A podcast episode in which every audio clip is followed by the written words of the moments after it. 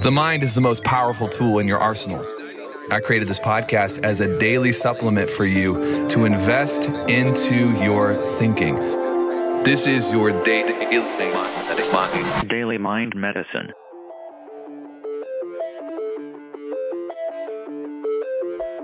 Yo, yo, hey, you want to know what the problem is with most human beings, most individuals who are trying to perform at a high level today?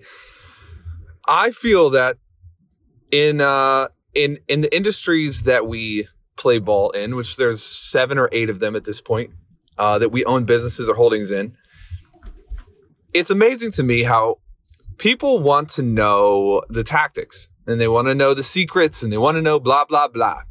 But when it comes down to it, if you look at my life and I'm an open book with most things, you can you can study what a person does and it's amazing to me that more people do not model the behavior of the people that they want to be like.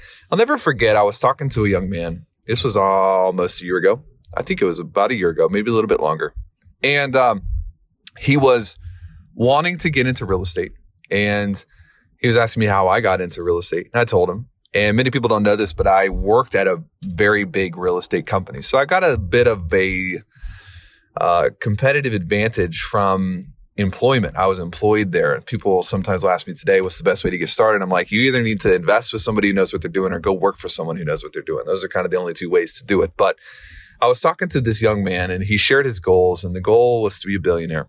And uh, I was like, well, I'm not a billionaire yet, but so I can't really teach you how to do that. But, you know, I'm on my way. And if you want to get re- started in real estate, here's how I did it, and here's what I would do. And um, the way I got started was I you know, after working at this company, I invested into a fund who, uh, a fund that was owned by a friend who knew what he was doing.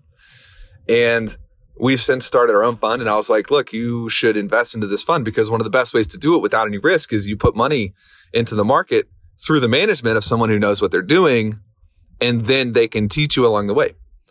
And, um, what shocked me about the conversation is this guy went off and did his own thing. He tried to figure it out on his own, hired someone else, and ultimately, um, you know, I was reading some posts the other day and he's still at the same spot. He hasn't really moved forward. It's been over a year. And thinking, how isn't that just like human nature? It's like we want someone to teach us their, their secret sauce, but when given the opportunity to simply copy them or model them, you know, we don't want to do it. We want to go do our own thing. It's it's not complicated my friends. It's not complicated. Your brain will try to complicate and make everything a bigger deal than it is. And you just need to know right now, it's not complicated. If you're losing in life, it's not because it's complicated. There's something wrong with you, your choices, your decisions in the matter of life and business, wherever it is you're failing. It's your choices that are keeping you stuck. It, there's nothing being thrust upon you. It's not the economy. It's not the president. It's not the government. It's not your friends. It is you. It's your choices. It's your inability or lack of ability to follow in the footsteps of those who have done it before successfully. You look at my life now, it's like we have millions of dollars in real estate. We have multiple eight figure businesses. We have a team of, you know, gosh, we had a Christmas party the other day and I was looking at it. I was like, my God, this is incredible. Over 100 people who work for our joint companies. And I think in the next couple of years, we have a realistic shot at having over 500 staff. And, you know, we just keep going from one level to the next, to the next, to the next. And part of that is me and Chris, when we sit down to tackle an industry, we look at the people who have done it better, who have done it before. In some cases, we'll hire them to teach us. In some cases, we'll just pay them and get access to their to their model. In some cases, we'll look at what they've done and we'll tackle it similarly. But in every scenario, there's there's obviously room for market disruption. That's not what I'm saying. But to get to a place where you're capable of disrupting a market, you got to know you have to become skilled in how to even break into the market.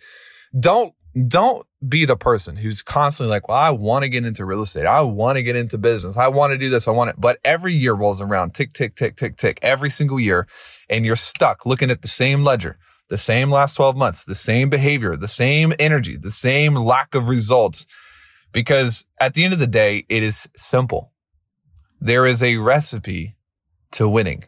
people like me, my, my, uh, friends and the people that we do business with, we model that recipe. Don't ever talk yourself into this weird victim thinking of like, well, it works for everyone else, but somehow you're at a disadvantage. All right. Victimhood is a spirit and it is something that will destroy you. All right. If you got friends who are victims, maybe they shouldn't be your friends anymore. If you got family who's victims, so you can't really get rid of family, but maybe some, some healthy distance is going to be in order. You've got to get around people who are winning and people who, who believe that the world is at their fingertips. And when you get to that place, when you get your environment locked in, you begin to model the behavior of the people ahead of you, you start winning at a level you never thought possible. Anyways, hope this helps. Adios.